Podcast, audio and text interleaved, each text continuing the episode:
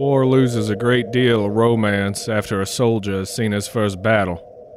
I have a more vivid recollection of the first than the last one I was in. It is a classical maxim that it is sweet and becoming to die for one's country, but whoever has seen the horrors of a battlefield feels that it is far sweeter to live for it. Confederate Colonel John Mosby.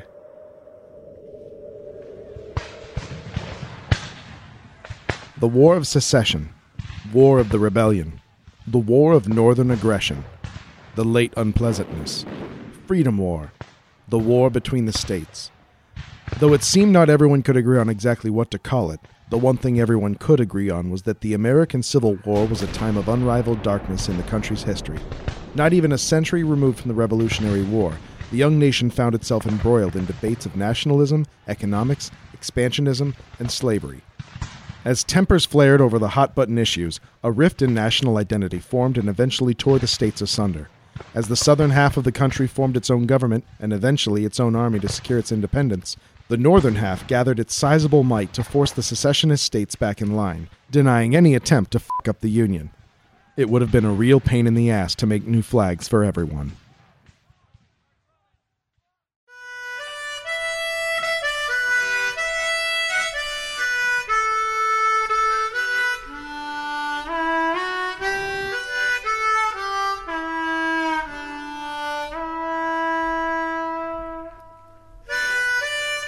It's been called America's bloodiest war. Between 1861 and 1865, more Americans lost their lives in the Civil War than in any other American conflict. Which is a little misleading, really, since in all other wars Americans were fighting soldiers from other nations. But it remains an appallingly horrific example of human atrocity. More than 620,000 lives were lost, 2% of the country's population. If that doesn't lift your skirt, in terms of present day numbers, the number of lives lost would be closer to 6 million. With so much death spread across the countryside, and gruesome death at that, these men did not go gently into that good night. The war left an indelible imprint on the minds of those who lived through it, and maybe imprints of a different kind. The Civil War uh, was not only a difficult time for our country, but a difficult time for keeping limbs.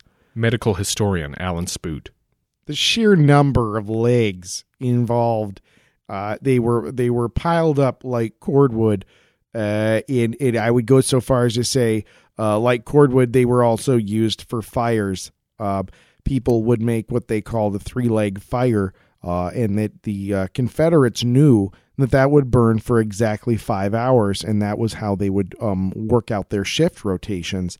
And to the to this day uh, people working uh, shift rotations in excess of five hours. They they call that um, they throw in another leg on the fire. Uh, that's still that's still used in the vernacular in some parts of the country. Death on the mountain.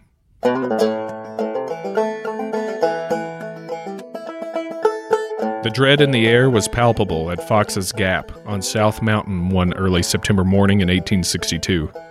Old Daniel Wise saw it in the eyes of the thousand some North Carolina Confederates who worked frantically all over his farm, setting up firing lines, digging in behind stone walls, and moving artillery. After everything was in its proper place, the commanding officer rode up to Daniel Wise. Well, good morning to you, sir, the officer said, speaking in an ebullient Virginia accent. It's a Vag accent? Virginia. Ebullient Vag accent.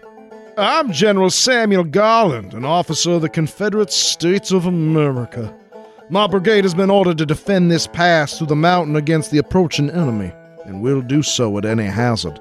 I'd go so far as to say this is an entire hazard county. And I am now the Duke of it. Let me assure you that you will be reimbursed for any damage to your farm. Damage to my farm, Wise mumbled as he surveyed the trampled mess that used to be his harvest. In the meantime, Garland continued, I suggest you and your family leave this area as quickly as possible, for there are two brigades of bluecoats coming up the old Sharpsburg Road, and we do not intend to let them pass without a fight, unless, of course, they get past the county line. That's as far as our jurisdiction goes here in Hazard County. The old farmer didn't need a second warning. Gathering his daughter and son and what personal possessions he could fit into his wagon, Wise left his small wooden cabin behind him.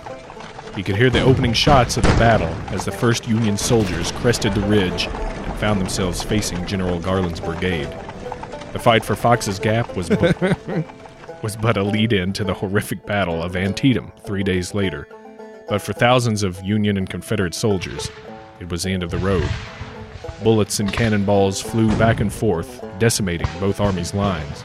The relentless Union advance on General Garland's position led to fierce hand to hand fighting along Daniel Wise's old stone wall. Men lunged at each other with bayonets, knives, and fists. General Garland himself was shot off his horse, breathing his last as his demoralized brigade broke out into a headlong retreat. The battle was brief, but no less bloody for its brevity. By the time the Federals occupied the pass, hundreds of dead bodies lay thick over Wise's fields. It was a landscape of death, with soldiers shot, stabbed, or blown to bits by artillery. Though the Union soldiers were triumphant, an onerous duty came along with the victory in the task of burying the dead. It was hard, ugly work, made worse by the rocky ground at Fox's Gap that made the, that made the digging especially difficult. Eventually, the Union men, demoralized, disgusted, and exhausted by their nightmarish detail, decided they had had enough Eager to finish their burial detail, they gathered the last 58 Confederate bodies and threw them into Daniel Wise's well and moved on. A few days later, Daniel and his children returned home. They couldn't have dreamed up a more horrific sight burial mounds of Union soldiers, Confederates in shallow trenches dug right up to the bullet riddled side of the farmhouse. Death hung over the entire area, and there was no escaping the stench of rot, which the air was thick with. But the worst of it lay at the bottom of the Wise Well, where 58 dead Southerners lay decomposing in the festering darkness of the dank pit. oh, oh, okay. Johnny, liter- literary writer. The festering darkness of the dankest pit. Yes. A few days later, Daniel was sitting on his porch, smoking a pipe and trying to figure out what he was going to do about his farm when a solitary young man appeared in the distance, walking down the old Sharpsburg road toward his home. As he watched the man approach, he felt a deep chill creep up his back. He wasn't sure why, but the sight of the man filled him with a strange sense of dread. Only when the stranger drew closer did Daniel begin to get an idea of what sort of thing he was facing. At about 20 yards, Daniel couldn't help noticing the bone white pallor of the man's skin. A few yards closer, and he could make out the eerily blank expression on his face. When the pale man stepped onto Daniel's front yard, the Maryland farmer realized that he could see right through his visitor. Nearly falling out of his chair in fright, he stammered, Who, who, who are you? Not sure whether he should have asked what instead of who. The visitor did not respond, and a terrifying silence settled over Daniel's yard. When the transparent apparition did speak, its voice sounded cold and empty, like the frigid fall wind. Our lives were stripped from us, and we were not even given a proper burial. Be sure that I will return here every night until we are honored as fallen soldiers. It then slowly turned until it was looking at Daniel Wise as well standing for a minute or two as it grew ever more transparent until there was nothing there at all. Frantic and terrified, Daniel ran towards the well, somehow hoping to speak to the dead young Confederate, perhaps to tell him that he wasn't the one who had thrown the men in the well and that he was just as upset at the situation. Maybe not just as, I mean, he wasn't dead. Right, yeah. I, I mean, upset, yeah. but there's one set of guys rotting at the bottom of a well, and one guy going, well. Smoking pipe on his porch. right. he reached the well and threw the cover back, leaning forward into the black pit. He started vomiting like no one has ever vomited before. Daniel was just about to holler his plea when the smell of putrefaction hit him. Called it. He barely managed a tortured gag before crumbling to his knees. He heard them then, as he was hunched against the well coughing and spitting. Their moans rose out of the depths of the well, a tortured chorus of hopelessness and misery. Struggling to his feet, he pushed the lid back on the well and staggered back to his cabin, slamming and barring the door behind him. He didn't sleep a wink that night, plagued by the thoughts of the dead Confederate and the voices in the well. He didn't go back to the well again. but the apparition appeared on the road every night just as the sun was setting. Was it the devilish apparition? Indeed, the same, my lord. Nay, Your 'twas, servant ever. 'twas not the devilish apparition. It would stop at Daniel's yard and stare straight at him for a few minutes if Daniel was outside, and if he was inside, it would stare at the cabin before fading into nothingness. Daniel never got used to it. If he didn't see the apparition, he could sense it. His anxiety grew every day. He tried writing letters to Washington, complaining bitterly about the mess the Union soldiers made in the well that was choked with corpses. Days turned into months, months turned into years. He never mentioned the apparition in the letters. It continued until Daniel finally received an answer in 1874. A military detail was sent to clean up Daniel's farm. They removed the bodies from the well and exhumed the men buried on his land for proper interment.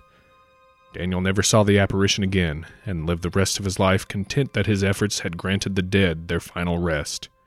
But he never forgot the sound of the voices in the well. Boogie.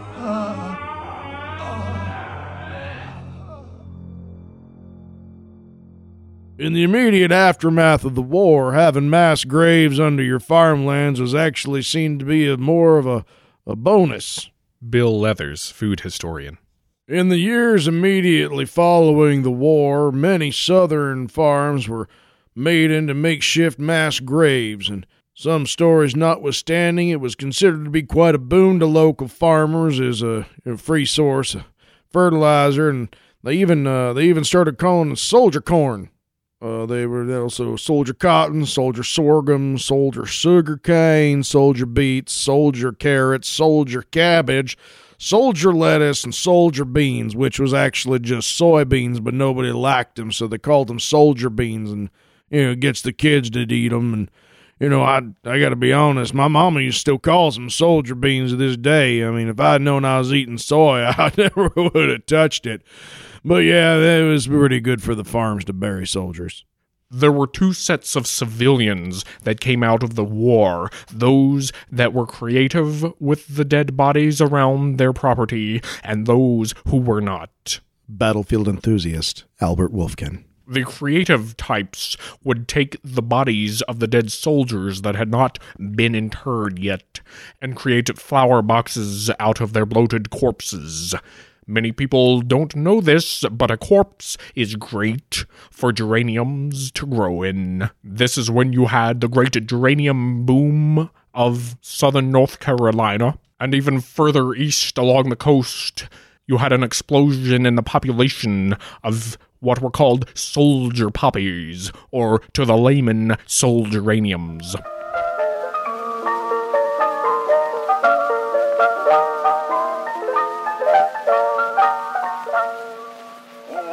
the shot and shell were screaming upon the battlefield, the boys in blue were fighting their noble flag to shield. Came a cry from their brave captain, look boys, our flag is down. Full volunteer to save it from disgrace. If the dead could come back to this earth and flit unseen around those they loved, I shall always be near you. Sarah, do not mourn me dead. Think that I am gone to wait for thee, for we shall meet again. Major Sullivan Ballou to his wife, killed one week later. Then kiss her dear sweet lips for me, and break the news to her. More than 3 million men fought in the Civil War, about 900,000 for the Confederacy, and 2.1 million for the Union. About 200,000 in the Union ranks were no older than 16, and an estimated 300 women disguised themselves as men to fight in the war.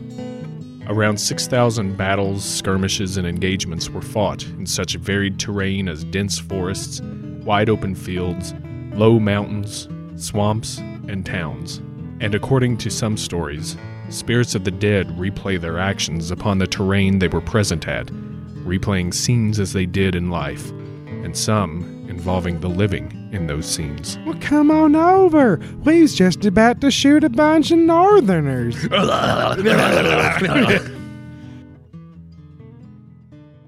the timely apparition. It had been a disastrous day for the Confederacy. One tragic blow after another had fallen. Lieutenant General A.P. Hill had been killed trying to close a breach in a Confederate line near Hatch's Run, west of the city of Petersburg. Fort Gregg had been overwhelmed, and in a final battle of the day, Federal forces had cut the tracks of the South Side Railroad. That night in the darkness, regiment after regiment of ragged, worn Confederates began marching out of Petersburg. Their orders from General Lee were to evacuate the city. Arriving Union officers had headquartered in Center Hill, one of the city's most beautiful homes. It was built in 1823. Exposition. one evening, an officer, not feeling well, had decided to spend the evening in his room at Center Hill. Hey, I got the got the poops here. You all go ahead without me. I'm just gonna stay here on the toilet. Ricky! Rick, you got any paper? No, not to read. I need an ass wipe. Get your own ass wipe. You're an ass wipe, Ricky. You are. He's a good guy. He's a good guy. He was alone on the second floor, the other federal officers having left to attend a dinner party more than an hour before, when he heard the door to the office beneath him opening. He started to rise to investigate. Then it occurred to him that one of the men had probably come back to get something he'd forgotten. Dumbass. Again, he'd settled himself in a bed and looked at his watch.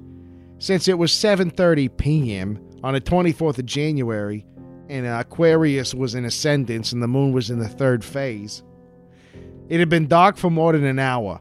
Although he had convinced himself that one of the officers had returned for something, he heard hinges creak loudly and the sound of a door thrust open with such force it had struck the wall. This noise was followed by the sound of marching footsteps and the clank of weapons. Ah, crap. The Union officer seized his revolver and rushed out into the hall, gazing agitatedly in both directions. But the hall was empty. But in regular rhythm, throughout the entire house, he heard a distinct tread of marching feet. Beads of perspiration began to form on his forehead. He resisted the impulse to dash back into his room and slam the door and lock the bolt. Or bolt the lock. He could do both. It was a double lock bolt door. Yeah, you know, that's how security works. You bolt the lock, but then lock the bolt. The footsteps in the hall were the loudest right beside him. He stood there trembling. He heard a marcher's heavy tramp, tramp, tramp going down the stairs and across the floor to the front of the entrance hall. Finally, the front door slammed. By now, the men must be out of the house and into the street below. Rushing over the window of his room, he threw open the drapes and stared out. The yellow glare of gas street lamps illuminated an empty street. So regular did this phantom procession become that owners of Center Hill invited friends and neighbors to experience the event. The phenomena of the Ghost Brigade was an annual occurrence each January 24th at 7:30 p.m. People in the neighborhood associate Center Hill with yet another eerie tale. The specter of a woman who appears in the upstairs window just above the front door. She was first seen in the late 1800s when the mansion was a private home. It had been built in 1823, of course. Don't forget it. Asshole. One day, a small boy who lived there said, Mother, who's the pretty lady holds my hand and talks to me sometimes when I'm in bed at night? Are you sure you aren't imagining her, my dear? What does she look like? I'm not sure, but I think she's pretty. And mother, I can see right through her. His mother was freaked the f out, of course, and when the child told her that the lady plays beautiful music, the mother recalled that sometimes she thought she heard the melody and strike up some familiar air. When she looked in the room seconds later, nobody was there, and she hesitated to speak of these experiences to other members of the family for fear they'd think she was bitch. A former resident of the house insists that the lady has her own bedroom and angrily jerks the covers off her bed if anyone sleeps in it. But most often she's seen at dusk. Some passersby automatically glance up when they come near Center Hill, where they say that the lady always gazes out of the same upstairs window. Oh, boogity boogity. There were some apparitions that appeared after the war uh, that some folks say you could have set your watch to. Military timepieces expert Isaac Handy. There's a story about some folks in Virginia who always talked about these uh, voices that would uh, emanate from a local library. Uh, every day they go to work at seven o'clock in the morning, and they knew they was going to be late if they didn't hear them voices by the time they was on the road. Sometimes they, they get on the road, they hear the voices, they knew they were going to get to work and answer those emails and whatever else they do these days. But if they didn't hear them voices, they knew they was either really early, which was very highly unlikely for folks in the South, or they was very late, which was not an ideal situation for them.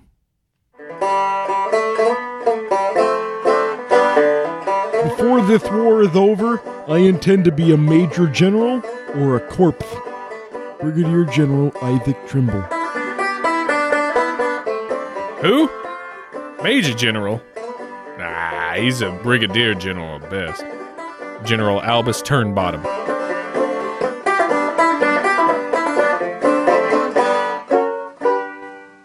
The Deason House. Recurring hauntings seem to be a common feature of Civil War ghosts. Some haints are as timely as a goatman to an axe party. the beginning of the war saw many men volunteer to serve in the army of the government they saw fit to support. It soon became clear, however, that more men would be needed, and fast. When a draft was instituted in 1862, all healthy white men between the ages of 18 and 35 were liable for a three year term of service.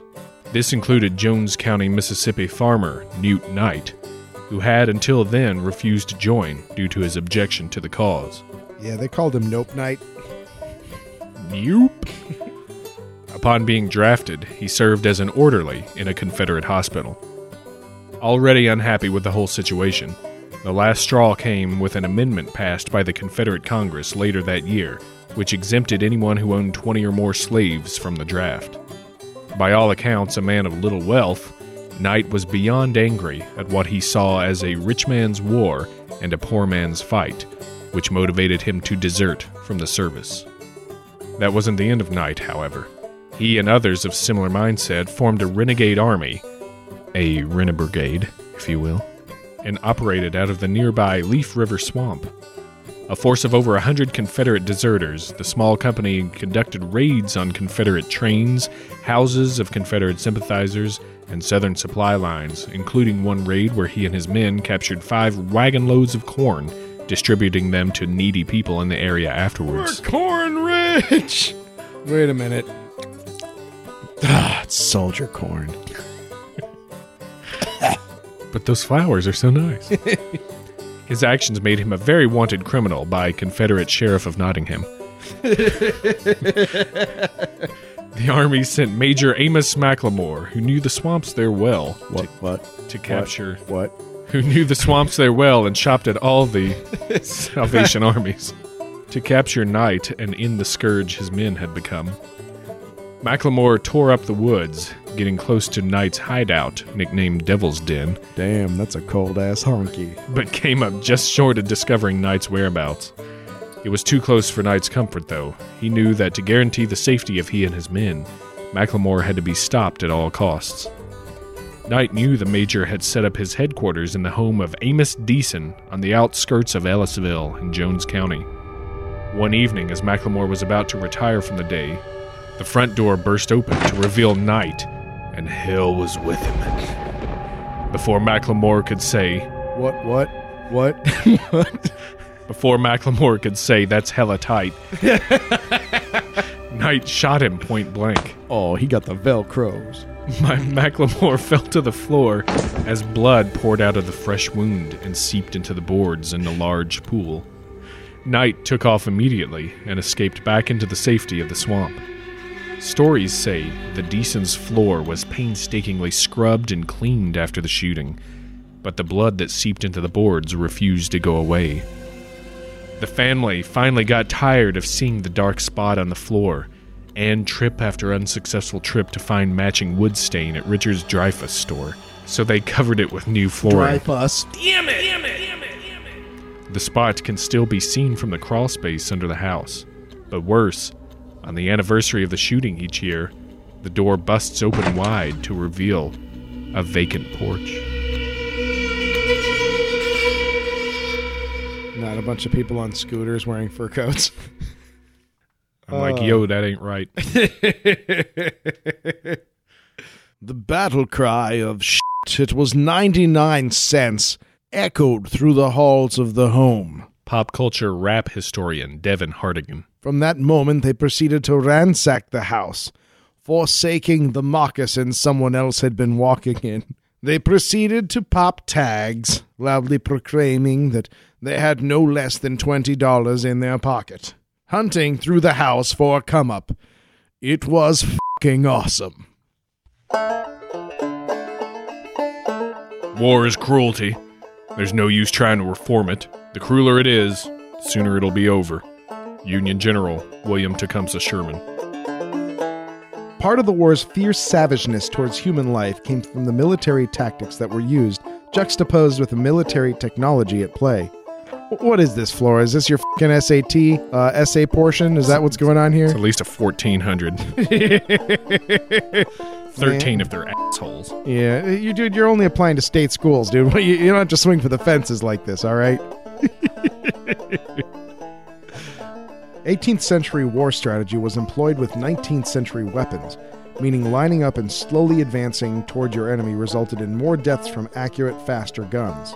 Artillery became more advanced, as did the ammunition, and the bayonet was almost obsolete, as many soldiers didn't even get a chance to get close enough to the enemy to use them. That's not to say hand to hand fighting didn't occur, which it did, many times brutally.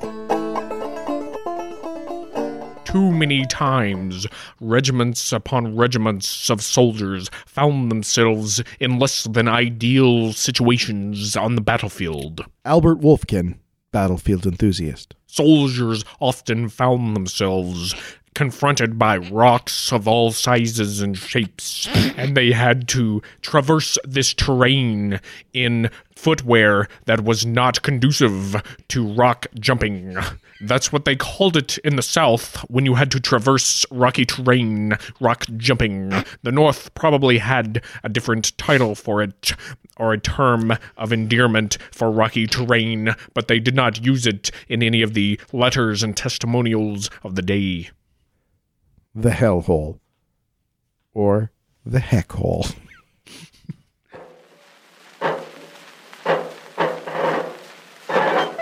particularly savage battle took place in the town of New Hope, Georgia, in May of 1864. General William Tecumseh Sherman was on his march to the sea, but was hounded by Confederate forces under General Joe Johnston. Able to maneuver around most of Johnston's defensive positions, Sherman's forces eventually ran into a particularly dug in corps near New Hope Church. Lying in wait for the Federals, 5,000 Confederates and 16 cannons unleashed a furious assault as soon as the Bluecoats marched into range. Union troops struggled through the thick underbrush and emerged into a clearing where they were immediately hit with a firestorm of bullets and canister shot.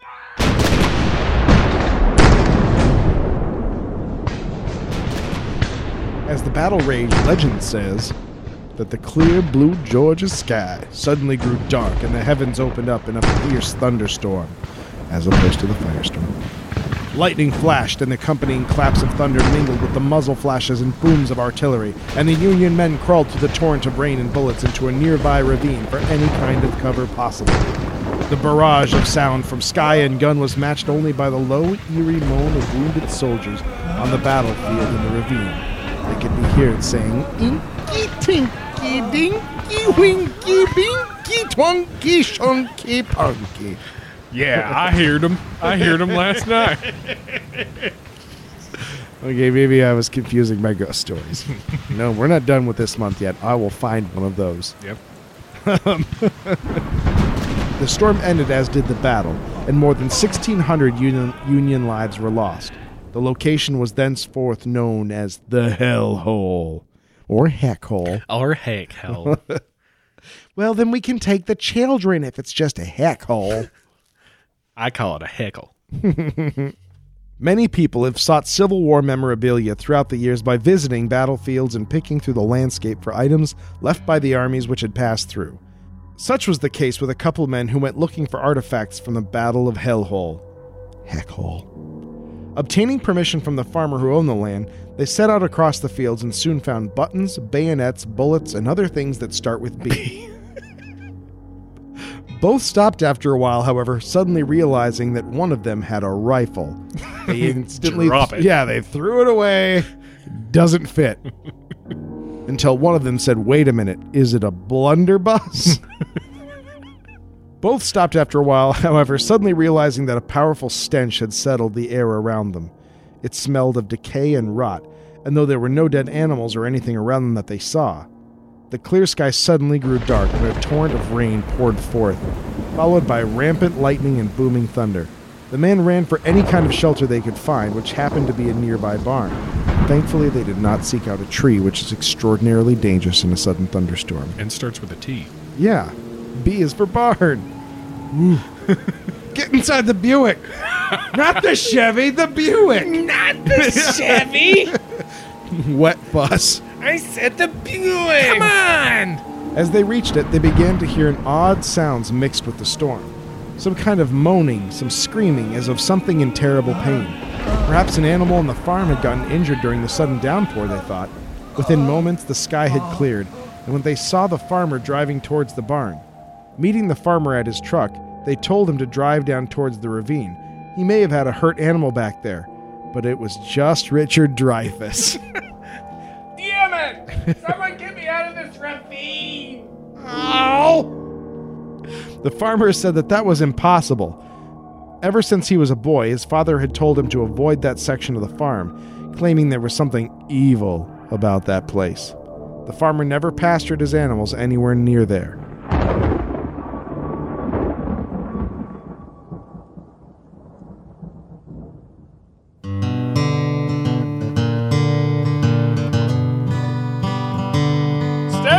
Cowards! They couldn't hit an elephant at this distance! Union General George Sedgwick's last words. Hey, y'all, what y'all want bet I can shoot that guy over there what's talking about elephants? Confederate soldier with gun.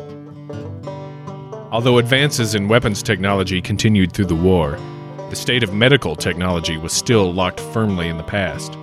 All blood was assumed to be the same, so surgeons never bothered washing their hands, nor did they bother washing their instruments. Simple flesh wounds led to amputations due to the lack of proper treatment to prevent gangrene. Men were generally partially sedated with chloroform or alcohol before surgeries. Contrary to popular belief, few soldiers experienced amputation without any anesthetic. In fact, a few soldiers died of chloroform poisoning rather than their wounds. Battlefield surgeons were underqualified, and hospitals were generally poorly supplied and staffed. Soldier potatoes, soldier grass, Bill Leathers, food historian. soldier radishes, soldier spinach, soldier trees, soldier apples, soldier lemons, soldier tall grass, soldier sweet grass, soldier broccoli. Did I say soldier carrots? The Nelson House. The Nelson House in Yorktown, Virginia, has a long and interesting history dating back to the early 18th century.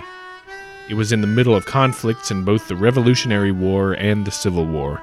In fact, it still bears the scars of conflict in the form of a Revolutionary War cannonball, which is still visible today, protruding between two attic windows. The scars it bears from the Civil War are less visible, but perhaps more impressionable. In 1862, the Union Army of the Potomac, led by the rather inept General George McClellan, found a small army of Confederates entrenched in and around Yorktown. Outnumbered nearly seven to one, the Confederates defended their position for as long as they could hold out before finally retreating. During the engagements, the Nelson House was converted to a field hospital, transforming the once stately colonial abode into a nightmarish den of human suffering. and badgers. and badgers. Well, I mean, if you got you got a hellish den of human suffering, you're gonna get badgers. We set a bunch of badger traps. None of them worked. None of them worked. we could not get rid of them badgers. While the Confederates. get, get, go on, get. While the Confederates lost little more than 140 men, there were enough wounded to fill the Nelson house with shattered bodies. and hungry badgers. Minor wounds were treated on the first floor. Most of the grisly amputation work was done on the second, and those poor souls deemed wounded beyond remedy were put in the attic. One can only imagine the horrible scene on the third floor. Overcrowded with men mangled beyond remedy, the attic was filled with the cries of mortal lamentations.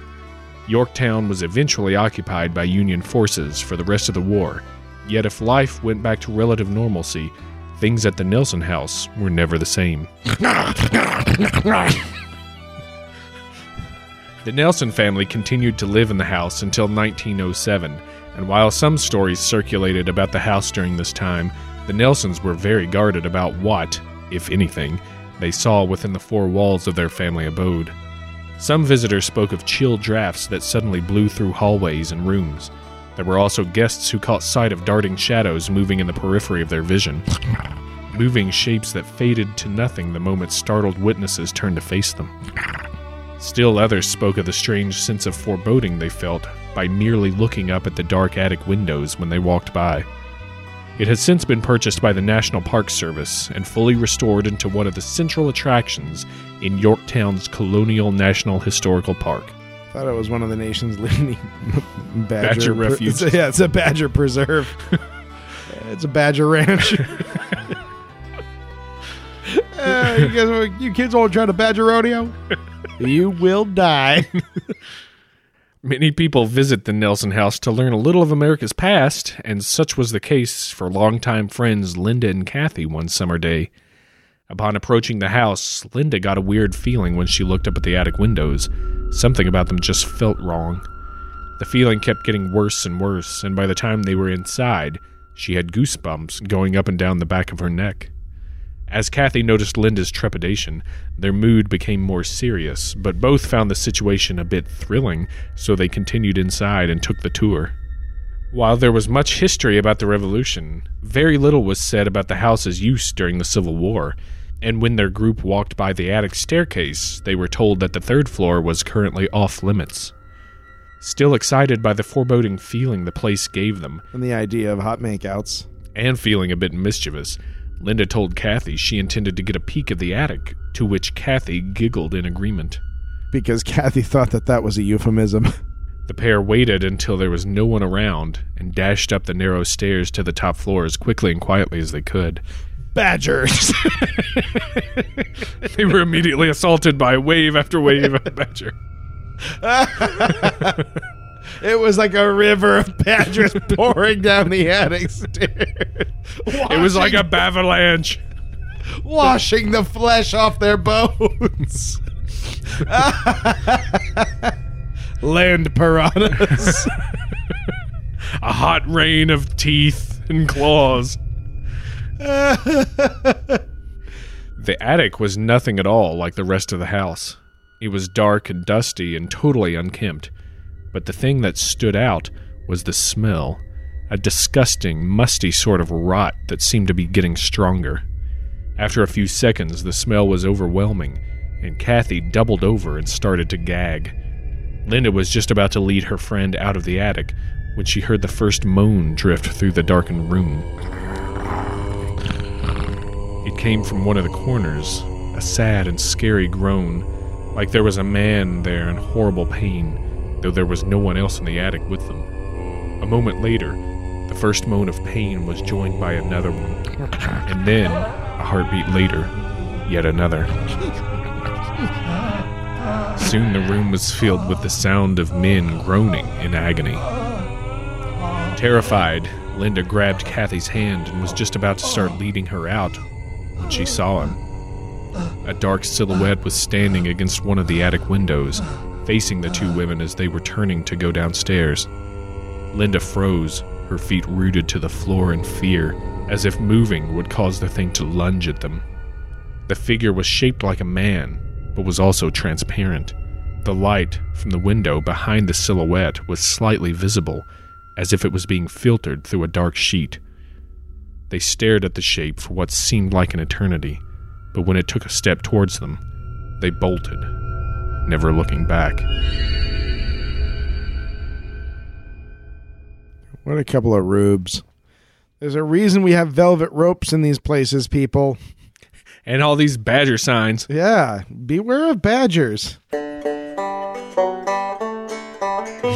common thought at the time was that if a wound showed pus, it was healing, and that pus would be scraped off and transferred to another patient to help in their recovery. In reality, pus is a sure sign of infection, and doctors were only spreading disease in ignorance. It is widely accepted that disease claimed more lives than bullets during the Civil War. Fully two thirds of the death in the war were caused by disease. Medical naivete, coupled with wretched conditions like overcrowding, lack of sanitation, and pest infestations, created a sweet, succulent death cocktail of doom for 413,000 soldiers. A lot of Civil War doctors back in the day had uh, these these big watches they all wore. Military timepiece expert Isaac Handy. They figured it was better to get soldiers in and out again in a timely manner than it was to actually treat the wounds. So many of them decided they were going to have races, and some of the nurses got involved, and they'd get pretty mad at the, the nurses when they get in the way and they're trying to shovel the bodies out of there, and then they'd slip on a limb or something, and then they'd go flying, and some of them broke their watches, and of course they. On a military medical doctor's salary back then, they couldn't afford new timepieces, so they uh, a lot of them retired from the profession and uh, picked up a shovel and a hoe and they uh, started uh, planting soldier-raniums. The Phantom Surgeon. Pennsylvania Hall at Gettysburg College has been the site of many Civil War era ghost encounters, but perhaps none can compare to what two college administrators saw one night. This is where we cut to a hilarious 80s sex romp. I hope that bra bomb's ready, nerdlinger. the dean's almost here. hey, you look tubular, babe. Do you want to go have Mondo sex? Oh, you! Come on, it's not like Reagan's watching. Will? actually, actually. wow. I just left the door wide open for that. had my, my peepers on that fine buttocks uh, ever since you strolled into the disco. Uh, this university uh, receives federal funds. Gotta gotta check up every every once in a while when school starts. God, I hate that. Well. 100 years previous. Flashback. The building had been used as a field hospital for many of the fierce battles wounded. But on this night, the two administrators were taking the elevator from the fourth floor down to the first.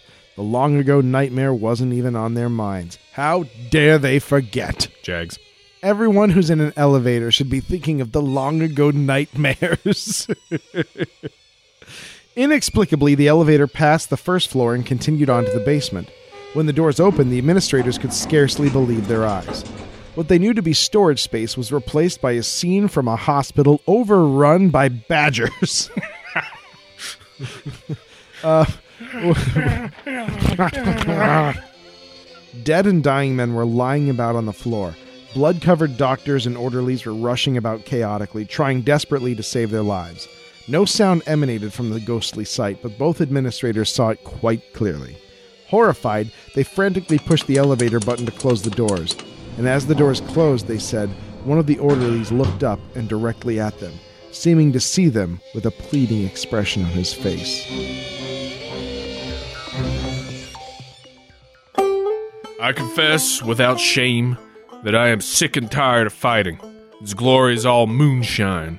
Even success in the most brilliant is over dead and mangled bodies, with the anguish and lamentations of distant families appealing to me for sons, husbands, and fathers. It's only those who have never heard a shot, never heard the shriek and groans of the wounded and lacerated that cry aloud for more blood, more vengeance, more desolation. Union General William Tecumseh Sherman. It is painful enough to discover with what unconcern they speak of war and threaten it. They do not know its horrors. I have seen enough of it to make me look upon it as the sum of all evils.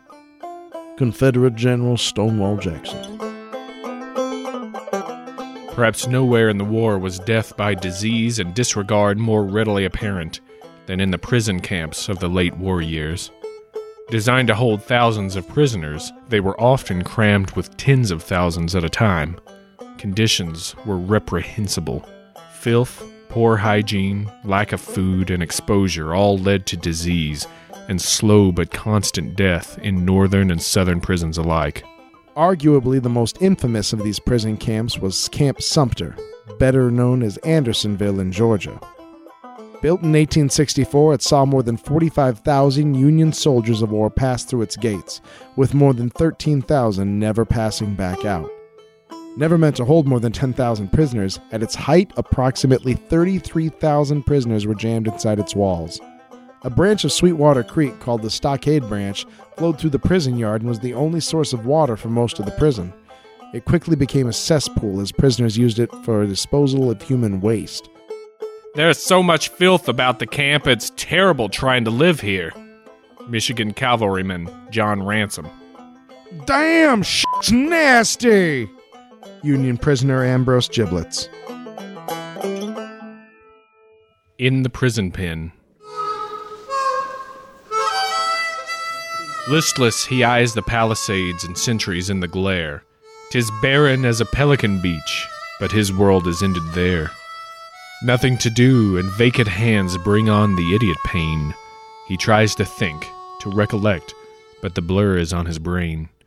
Around him swarm the pleading ghosts like those on Virgil's shore, a wilderness of faces dim and pale ones gashed and hoar.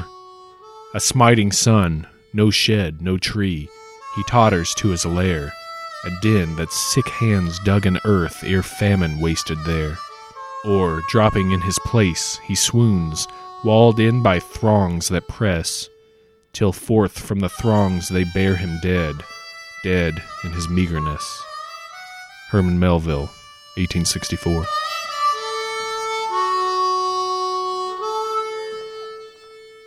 Its huge doors swung open, and we were in the presence of. I don't know what to call them. It was evident that they were human beings, but hunger, sickness, exposure, and the dirt had so transformed them that they resembled walking skeletons painted black. Union Sergeant Lucius Barber on the prison at Andersonville.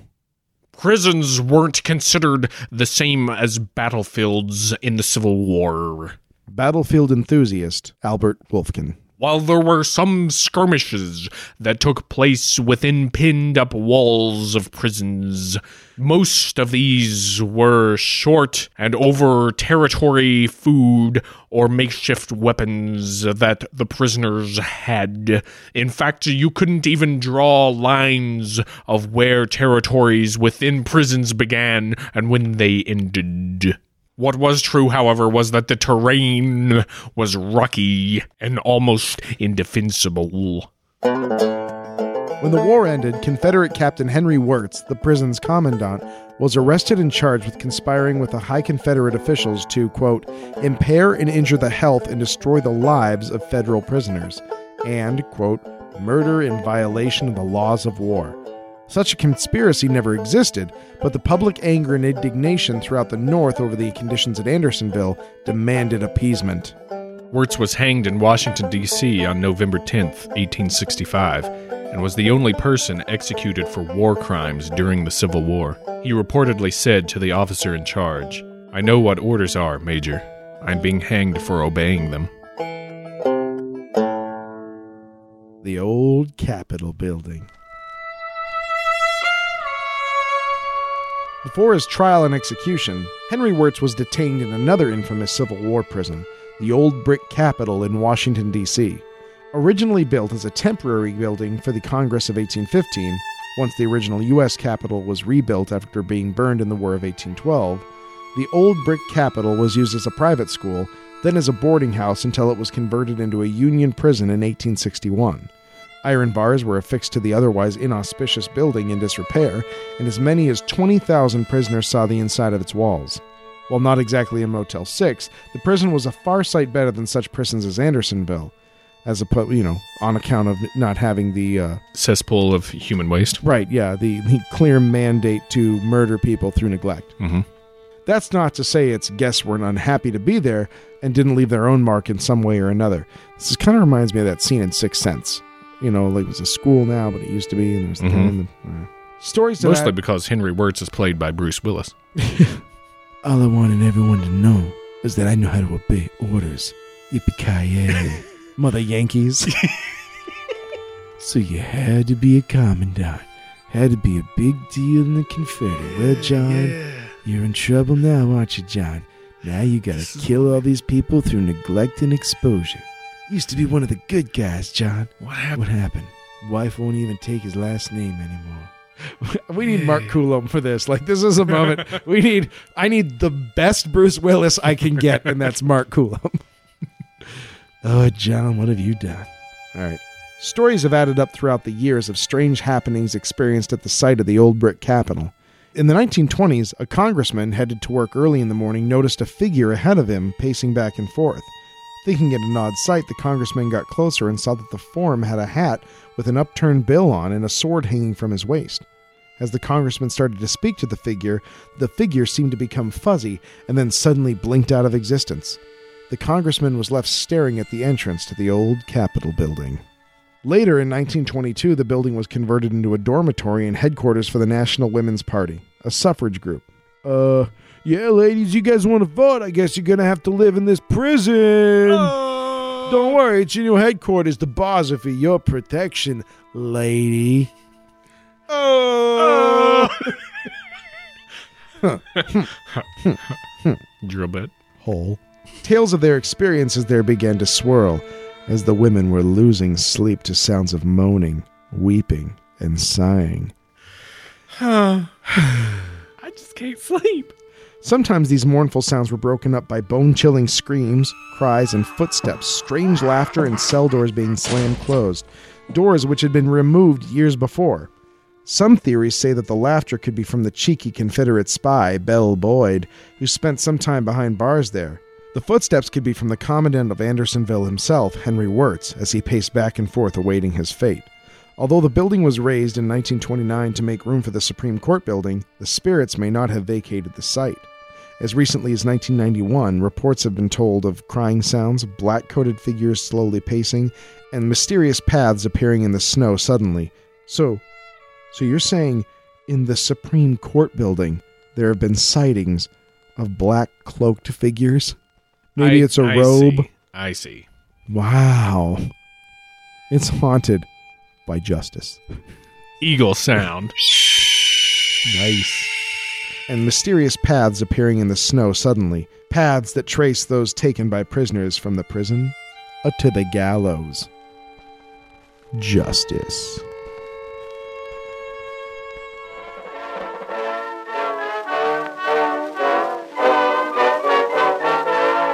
This war was a fearful lesson. It should teach us the necessity of avoiding wars in the future. Union General Ulysses S. Grant. Well, the best part's getting shot. Dale Pepperidge, veteran Civil War reenactor. I mean, up until that point, it's just running through the woods, leaping over logs. Everyone's all upset about who got hit and what's going to win. Maybe this is the time we'll win the battle. I mean, just last week, I mean, we were forced to reenact over very rocky terrain. I was I was perplexed by the no less than four different kinds of rocks put in my path. But once you get shot, you just get to lay down in a nice field and just wait for it all to be over. Yeah. The best part of a reenactment's getting shot. The war, in no uncertain terms, took its toll on soldiers and civilians alike, both physical and psychological. From the loss of family, witnessing a comrade fall, and seeing one's livelihood burned and ravaged, to experiencing deplorable conditions and having one's country torn apart in front of them. The costs of the American Civil War were too great to comprehend and too much for some to bear. It drove otherwise healthy, sane people to measures they never anticipated meeting, and forced others to far worse. Such was the case at a small barn on the property of Mary Thompson on Seminary Ridge, just northwest of Gettysburg, Pennsylvania. The Thompson Barn. Serving as headquarters for Confederate General Robert E. Lee himself, every bit of the Thompson property was converted to Confederate use during the horrendous three day battle at Gettysburg. The barn and house were made into temporary field hospitals, and even the matron Thompson tended the wounded and dying as best she could, wrapping the dead up in her carpets. The barn, having no carpets to speak of, afforded the dead a less auspicious rest. Bodies were piled like cordwood in what was called the stone room of the cellar. It served to keep the bodies cool and out of the way until they could be buried. As the battle wore on, the bodies piled up in the stone room. Unbeknownst to those handling the corpses, however, one body stirred and wakened, wounded but alive. The soldier found, to his horror, he was buried under a decomposing heap of fellow soldiers, unable to move or call out. Within a couple days, the Confederates had begun a retreat to Virginia, and Federal forces gained control of the region. Soon thereafter, the barn and the cellar full of rotting corpses was discovered.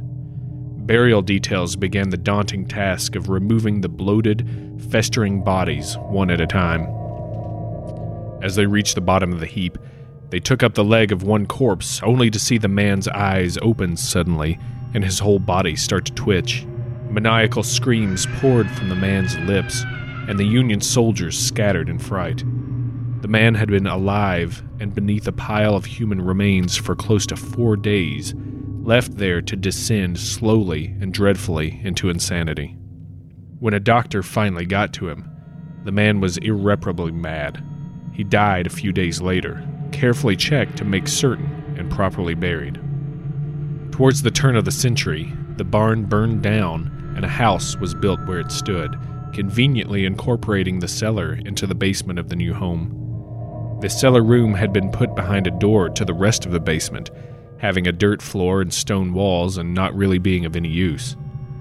It wasn't long after moving in that the new occupants started hearing weird sounds coming from the basement. Sounds that weren't easily explained away by normal logic, all coming from the stone room. The family was frightened, but became used to the sounds and lived with them for a while, until one summer night when a sound like a furnace exploding roared up from the basement. Having been asleep, the family all rushed from their beds, startled and curious. Appliances in the kitchen shook, glasses fell from shelves, furniture moved across rooms, and by all accounts, it seemed as if an earthquake had begun near the house. Descending into the basement, the family found the source of the agitation the door to the stone room. It seemed as though someone was on the other side of it, pounding the door with a sledgehammer or the like. The door actually bent outward with each blow, the wood straining from the pressure as if it would fly across the room at any moment. Seeing all they needed to, the family got the holy blue f out of there and refused to return to the house. They asked a priest for assistance, and he agreed to bless the house. Assessing the situation, the priest told them was indeed haunted, but not by a malevolent spirit. He said the spirit in the basement was trapped and scared, that the family should pity it, not fear it. He performed a ceremony, drew a cross on the door, and blessed the house. The family still moved out shortly after, and the property was purchased by the Lutheran seminary. No further disturbances have been reported since. Sounds like a classic Scooby doing. I think the Lutherans wanted that house the whole time. Those tricksy Lutherans. They'll get you. You bit. You bet. The past is dead. Let it bury its dead, its hopes and its aspirations. Before you lies the future, a future full of golden promise. President of the Confederacy Jefferson Davis. Y'all should leave. 10,000 Confederate spirits.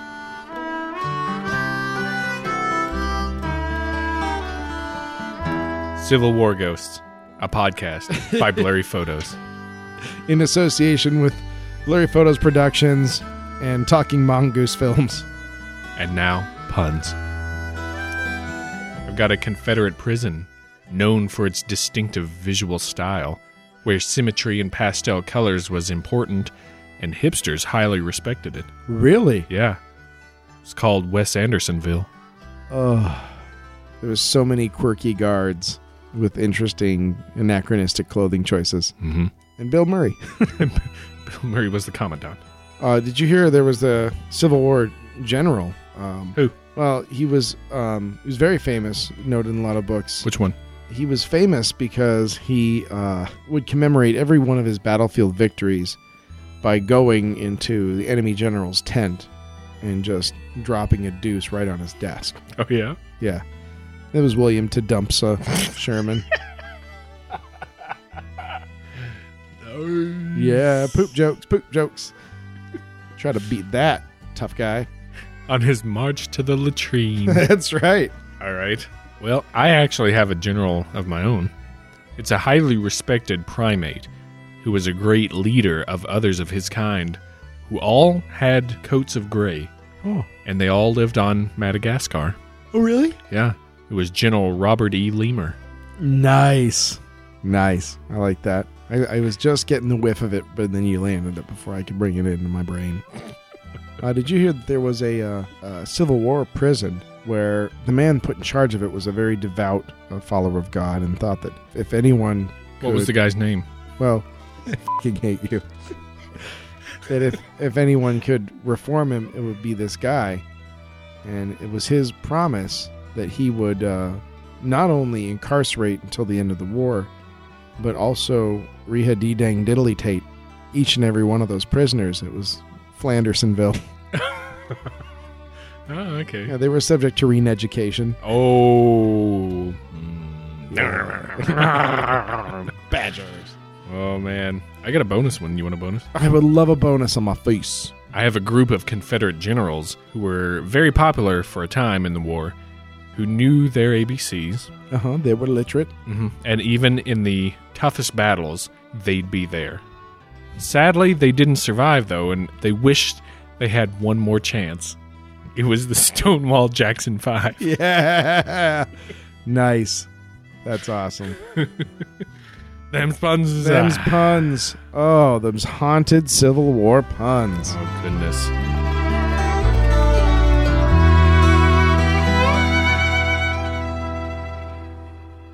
Looking looking through my spy glasses, I can see a regiment coming up over the ridge there. Yeah, it's not just the South that gets to rise again. Nope.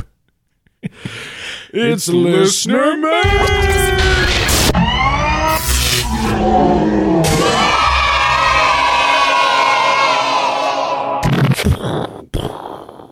My leg!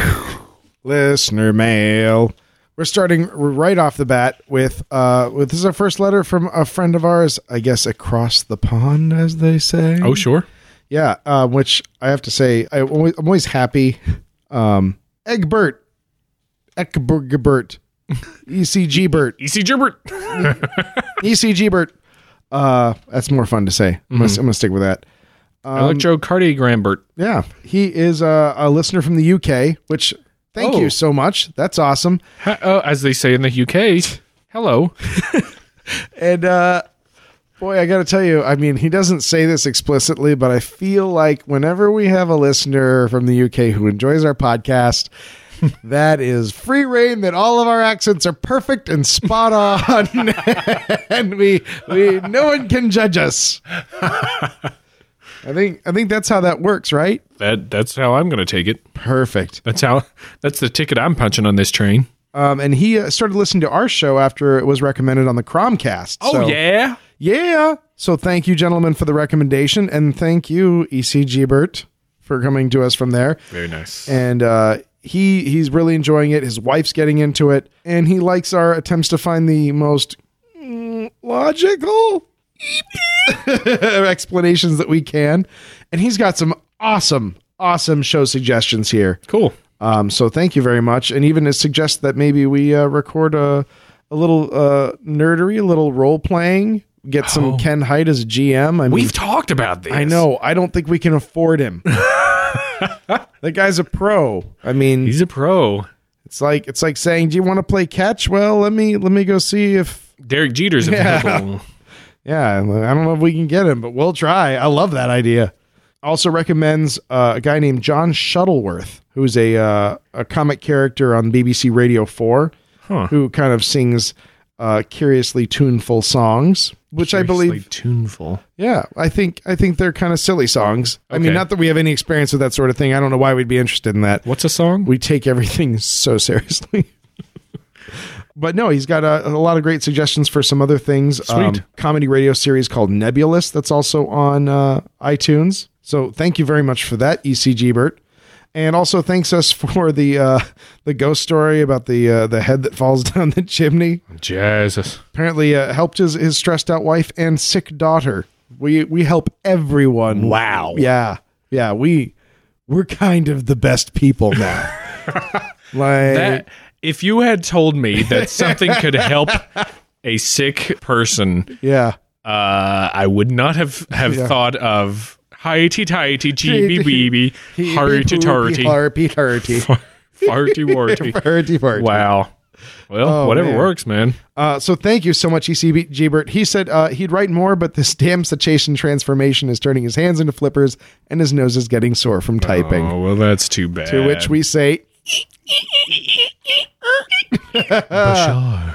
Bashar. thanks, ECG Bert. thank you, uh, Dave. Yeah. Oh, I don't like the look on. I don't like the cut of your jib right now, son. Well, I'm just I'm not thinking about anything, but I'm so super zoned in. That's right. What? I have nothing but mindless focus. Nice and no D and D reference. You did it. what? Oh, Yeah. Oh, I'm back. sorry. I'm just so focused on this letter. Shut up. All right.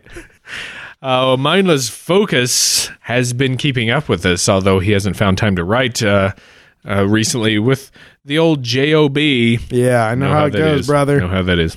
We're all just But- cogs in the machine, man. He does have a useless superpower. oh, let's hear it. thermosensory, the ability to know the exact, and he's talking 99.98% accuracy, temperature outside or of anything in kelvins, Fahrenheit, or Celsius, Wow, that's a lot of useful information. but only while naked. Whoa, cold. now I believe I believe the answer to all those would be it's cold. it's cold. Yeah. Also, got a suggestion for what our listeners could be called. oh, I hear that. He suggests cryptogs. Cryptos plus photogs equals cryptogs. Mm, I- I'm instantly going to turn that into cryptogs. We're like pigs that lurk in in the crypt. Because we talk about crypts. And I instantly turn that into crypt pogs. Oh, Creatures that play pogs from there's no creatures left that play pogs. That's it. That's an extinct. What a game. weird fad. What a weird, what a strange Think trend. Mercifully, too old for it. Missed it. I, I had a bunch. I don't know what happened to them. Your I slammers. didn't really, I didn't really spend money on it. I didn't know what the hell it was. Nobody knows. Nobody knew then either. Whatever. Thank you, mindless focus. Oh, that focus without the mind. We got one from Ben P, Ben P. who kicks it off with a merry blurry photober. Merry uh, Blue Photober to Thunder Sound. yeah. And what blurry photober could be complete without a Franken duck?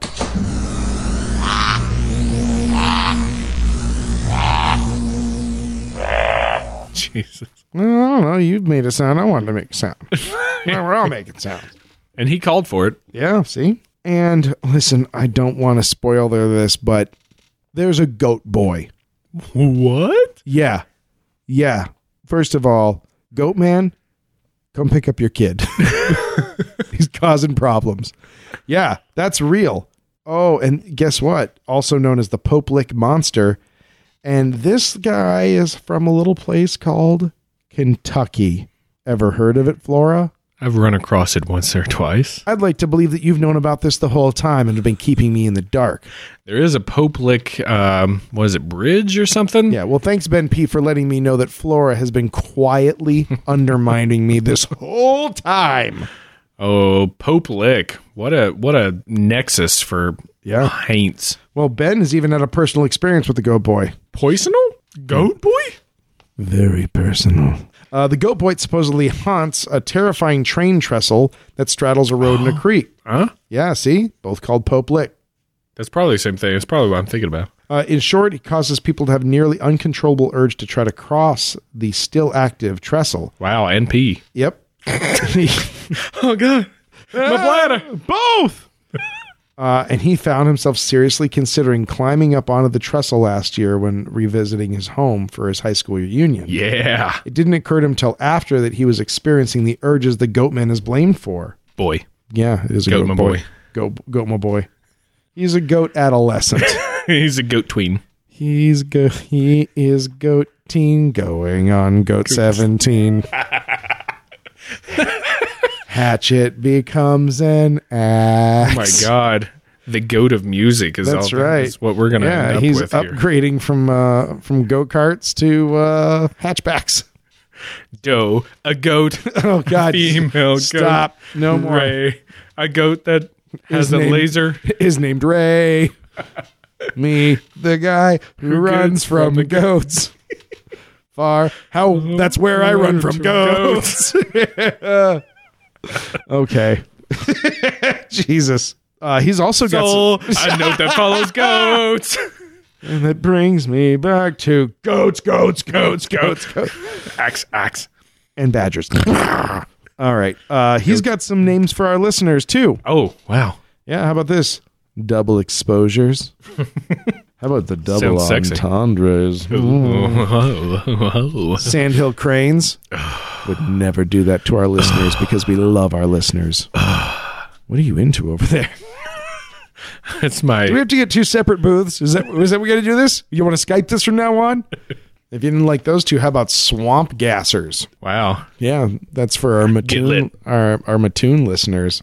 Oh, Hmm. foreshadowing. Yes. And how about some uh, couple of couple of couple of one two uh, couple of couple of mundane superpowers there? Oh, okay.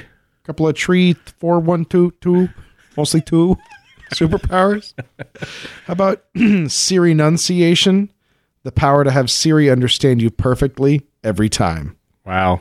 that i he even puts it in here that it might be too useful to be mundane Yeah, worth its weight in gold. yeah yeah how about spoil cognition you uncontrollably know the ending of every book movie or tv show the moment you begin to enjoy it Oh, wow. yeah Terrible. oh god Some of these are, are super curses. Yeah, they are. That is a super curse. There's nothing powerful about that. Oh, thank you, Ben. Thank you, Ben Pip. Ben. Dave, we heard from uh, a, a new writer to the to the to the old pool. Welcome aboard. New new new waiter in the in the pool. Accept this digital hug and this coupon for a back rub. You just freaked out, Claire. Oh, I knew it. Hello, Claire. Claire Bear. Um, She hates that. She's a woman. Okay. Claire uh, says she she found the show and and has been crawling through the old archives. Whew, That's some rough crawling. Uh, you're, you're gonna find some badgers in there. You're gonna get some badgers in there. She she asked if we well she was trying to see if we had covered this. I think we we touched on it, didn't really cover cover, but touched on the old Bunnyman Bridge. Remember the uh, the the old Bunnyman who was cousin to the Goatman, No, I don't at all. the the Virginia Bunnyman. no. She says she actually used to live near that sect of Fairfax and went to that bridge quite a few times. And uh, can't say that it's obscenely haunted, but it was certainly creepy. Huh. and then uh, said she went to the Glendale Hospital, which was something else altogether.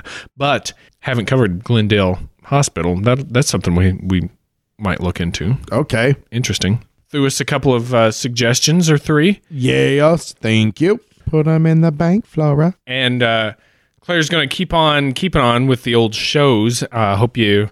Uh, enjoy the old backlog, Oh, yeah. and uh, uh, Claire, it's a glorious log. Send us, send us, uh, send us your your questions and and you know whatever you want to talk about. Just send it to us uh, on the old contact page there. We're we're, Yeah. we're happy to talk. We have such weird hours. We can't exactly do anything live, but Yeah, we. boy, we we we are uh, rocking on on the mail recently. So Yeah.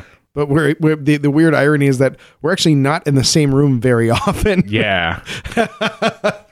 I'm when we are, we're stinking drunk and fighting.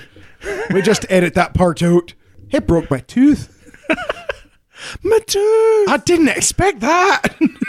I didn't even have milk available. Grudging respect.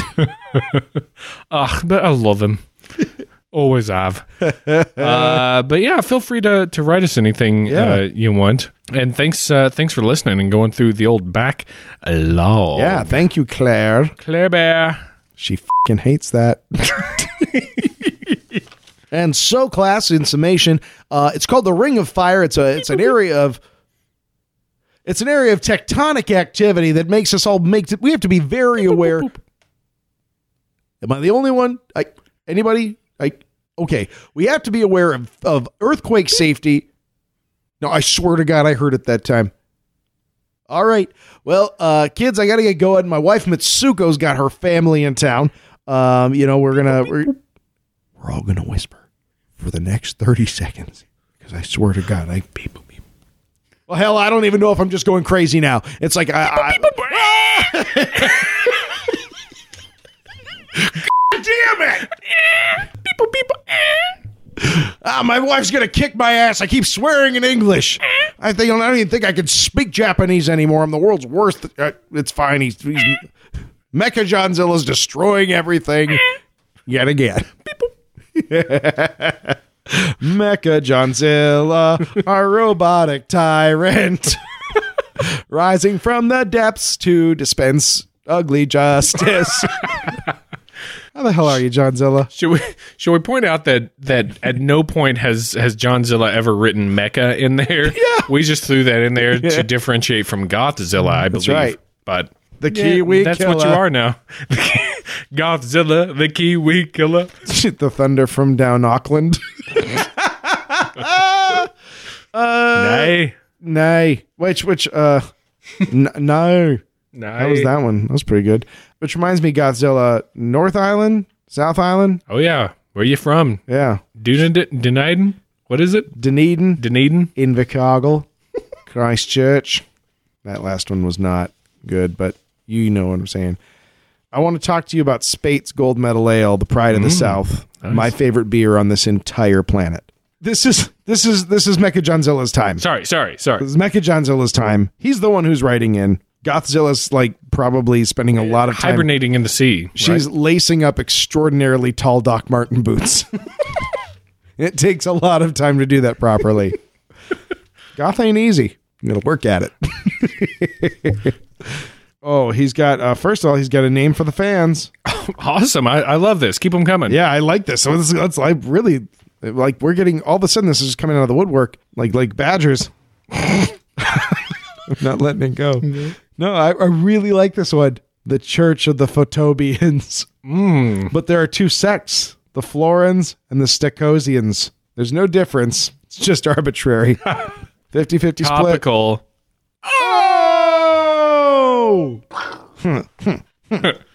Secondly, listening to the listener's dream about the man who was falling from the ceiling, Yeah. he was reminded of a similar type thing that has been happening to him twice in the place where he lives now. Uh, while he was sleeping, he dreamt that he was awake with his eyes closed, and he began to hear just the most pants shittingest, raspy female hiss that grew louder and louder in his ear till he actually woke up. And when he woke, he was still swear that he could hear it just a little. At least it was female. I don't know, man. There's a point at which if it's a dude, you can just punch him and not worry about it. Right. Hmm. Ugh, I don't like that. He had another vivid dream where he was in his room and men were operating on someone next to him. But when he looked at them, their faces shifted into alien-esque visages. Oh, Big- come on. Oh, my God. Oh, shut up, Johnny SATs from earlier. No. is it because he didn't No. take time to juxtapose anything? no, it's just, it's, this is freaky. Oh, okay. I thought you were commenting on his use of the word visage. No, ass. I'm, this is, this is freaky. And it's like, how do you know whether that's real or not? Yeah, that's repressed memory bu- bu- bu- bu- bubbling up. um, he woke up screaming, "I know what you are," which is kind of kind of Too pretty late. good. Too late. And you wake up next screaming next to your lady, and then when they look at you, you go, "You're perfect." and then you're like, They're like, shut up. nice save, nice save. uh, thanks for, and he thanks us for making us uh, making him laugh. Well, thank you for giving us the opportunity to have. Uh, I don't even remember the name of the Japanese translator in the American Air Force Base, whose wife is Mitsuko. He doesn't have a name. He doesn't. You never gave him a name. Tragic. Well, Yeah. he's just you know he's trying to teach kids about stuff. He's, Yeah. he's like the world's early warning system for Mecha. He's the worst warning system. Uh, thanks, Mecha. Gonna round this out with a missive from uh, Miss Angelina. Oh, hello, Angelina. Why, you're my angel, but not that crappy Aerosmith song. not that I hate Aerosmith. I think they have a lot of jams, but Angels is a shitty song. Angie, you're more like loving an elevator, living it up while you're going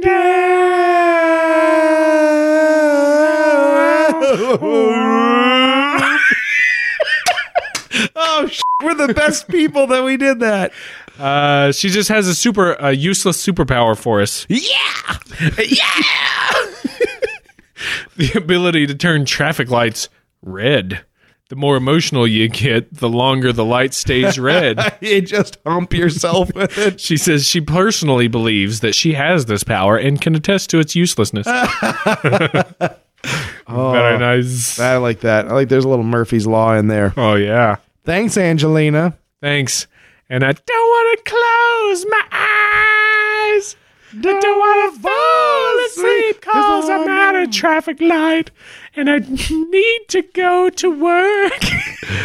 Even Flora crash and burns.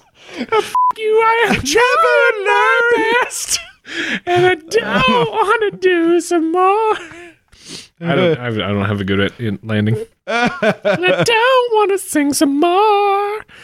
Uh, thank you, everyone. Yeah. Hope you enjoyed your uh, documentary Yeah, today. that's right. It was well researched. Oh, You, Ken Burns, we rule this now. Now we've made it ours. Uh, don't forget to go to uh, Blurry Photos Podcast on the Facebook and the YouTube. You can subscribe. You can like us. You can go to Blurry underscore Photos on Twitter. Follow us there.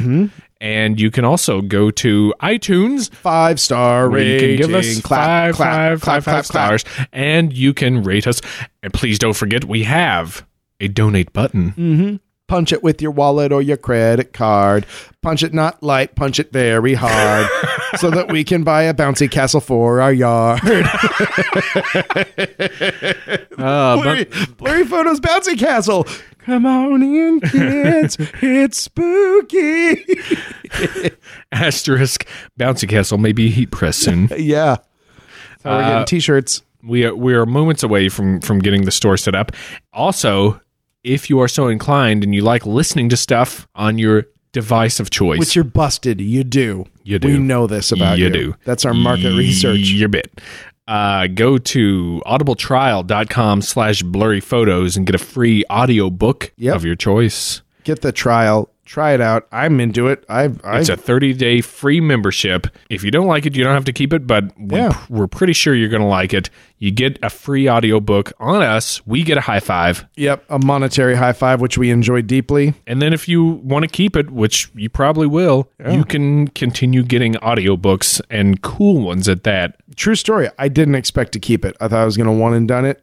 Nope. I'm in. Kept it. Yep, I was into it, and I'm still into it. They've got stuff that you'll like, I bet. I just got uh, a Nick Redfern book on um, uh, pyramids in the Pentagon. Ooh, I got to pick one up. I'm going on vacation next week. There you go. You got Go to to Disney World yeah. for real because I In love between Disney. in between blurry photos episodes, you're gonna want to uh, listen to something else. This is the perfect way to do it. Yep. Audibletrial.com slash blurry photos. Try it out. Oh, I just remembered something I was going to do during listener mail, but I'm just going to put it here now anyway. Yeah. Go Uh, crazy. No, um, I did something this weekend that was kind of awesome and, and terrible, and uh, I'm just seeing if anyone else has ever pulled this particular stunt. Lana, I'm looking at you. you and I seem to follow a similar path with alcohol and behavior. I woke up.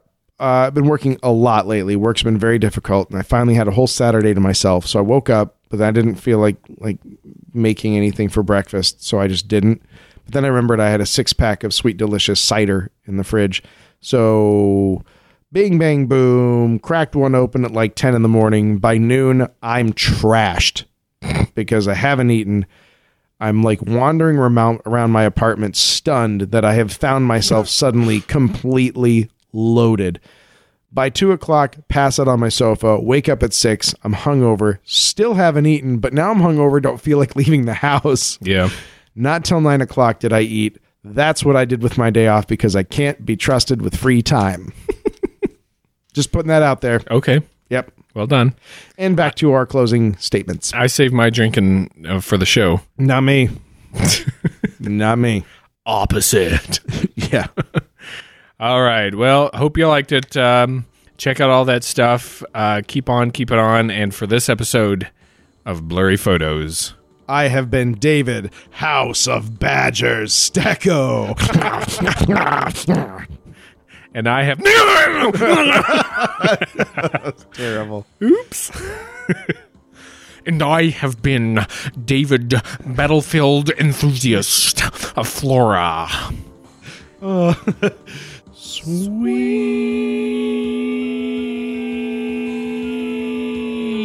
emotion.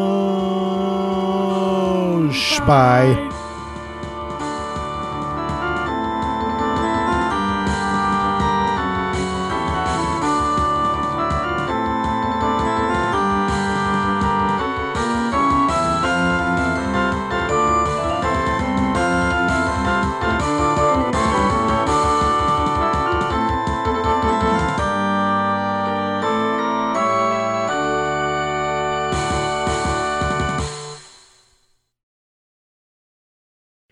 Confronted by rocks, many kinds, granite, shale, slate, chert, chert, chert. Many times I was awakened from a half doze on a long march by the tortured screams of shirt hanging in the air, slickest of the stones. To fall on it was to fall on a knife's blade. Sure. you church. We called them church children. children of the church. Or uh, churchrin. Churchard. I'd like to believe the farmer got indignant and said, That's impossible! I've never passed through any of my animals out there. What? No! We don't put anything over there. My father told me it was quite evil. Oh, the east lot, that's different. different. I've got duckies and goats, and there's a sheep there that looks like you want to pet it, but it is not your friend. No, sir.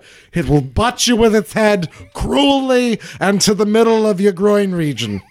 Now let's go have something in the barn. I've got tea. What can't be improved with Ed Wynn? Nothing. The building had been used as a field hospital. Hospital. Hospital. Hospital. The building. Huh? I was dead. At, but I was dead before one syllable. I meant like three bill, three three bills, Three buildos.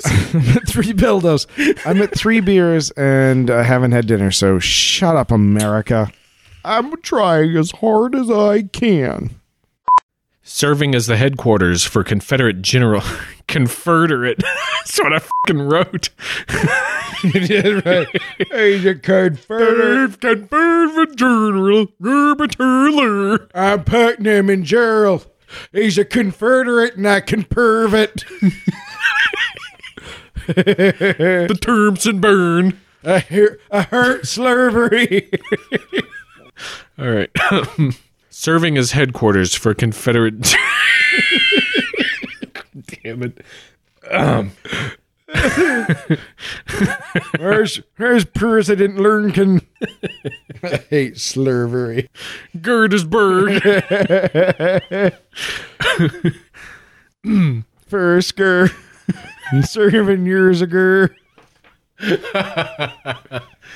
All right. Um, serving as headquarters. Serving. Sir, herd quarters.